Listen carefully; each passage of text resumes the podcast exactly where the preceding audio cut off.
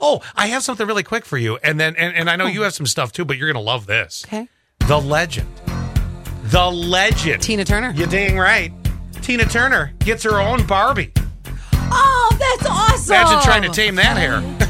That is fantastic. Which Tina is it? Pretty much like the 90s, right? I'm gonna bet that. Yeah, in honor of the 40th anniversary of What's Love Got to Do with It? Oh well, hang on. Let me give you that one. That was uh, Tina Turner Barbie. that. That's a better one. There, yeah. Oh, there it is. oh my gosh. How's I'm she looking look? at- it's identical. Oh, that's awesome.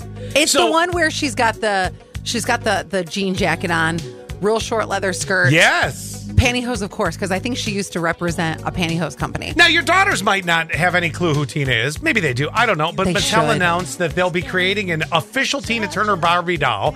The uh, doll will be part of the company's music series uh, that features Tina in the iconic, like you said, you just described the exact look for her Yeah. and the tights and all that stuff. The music video for What's Love Got to Do with It also spotlighted in a Knight Rider show years ago. I remember it? I was a kid. Yeah. That's awesome. Uh, her uh, specialized Barbie will also come with her signature uh, textured and volumized hair. Like I Yo. said, imagine taming that hair. It, she always had It's- the big closer to God hair. I- identical. got to do with it.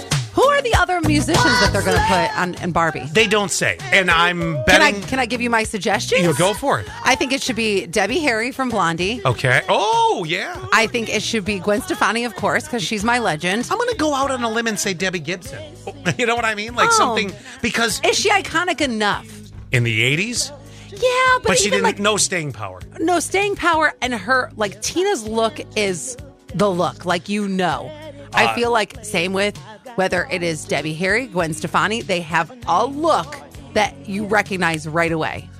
I'm gonna bet they're even gonna go more iconic than Debbie Harry. I bet you maybe like a Stevie Nicks or Stevie something like Nicks. that. Yeah. Oh yes, I could easily see a Stevie Nicks one. Um, Because what? Blondie had three songs.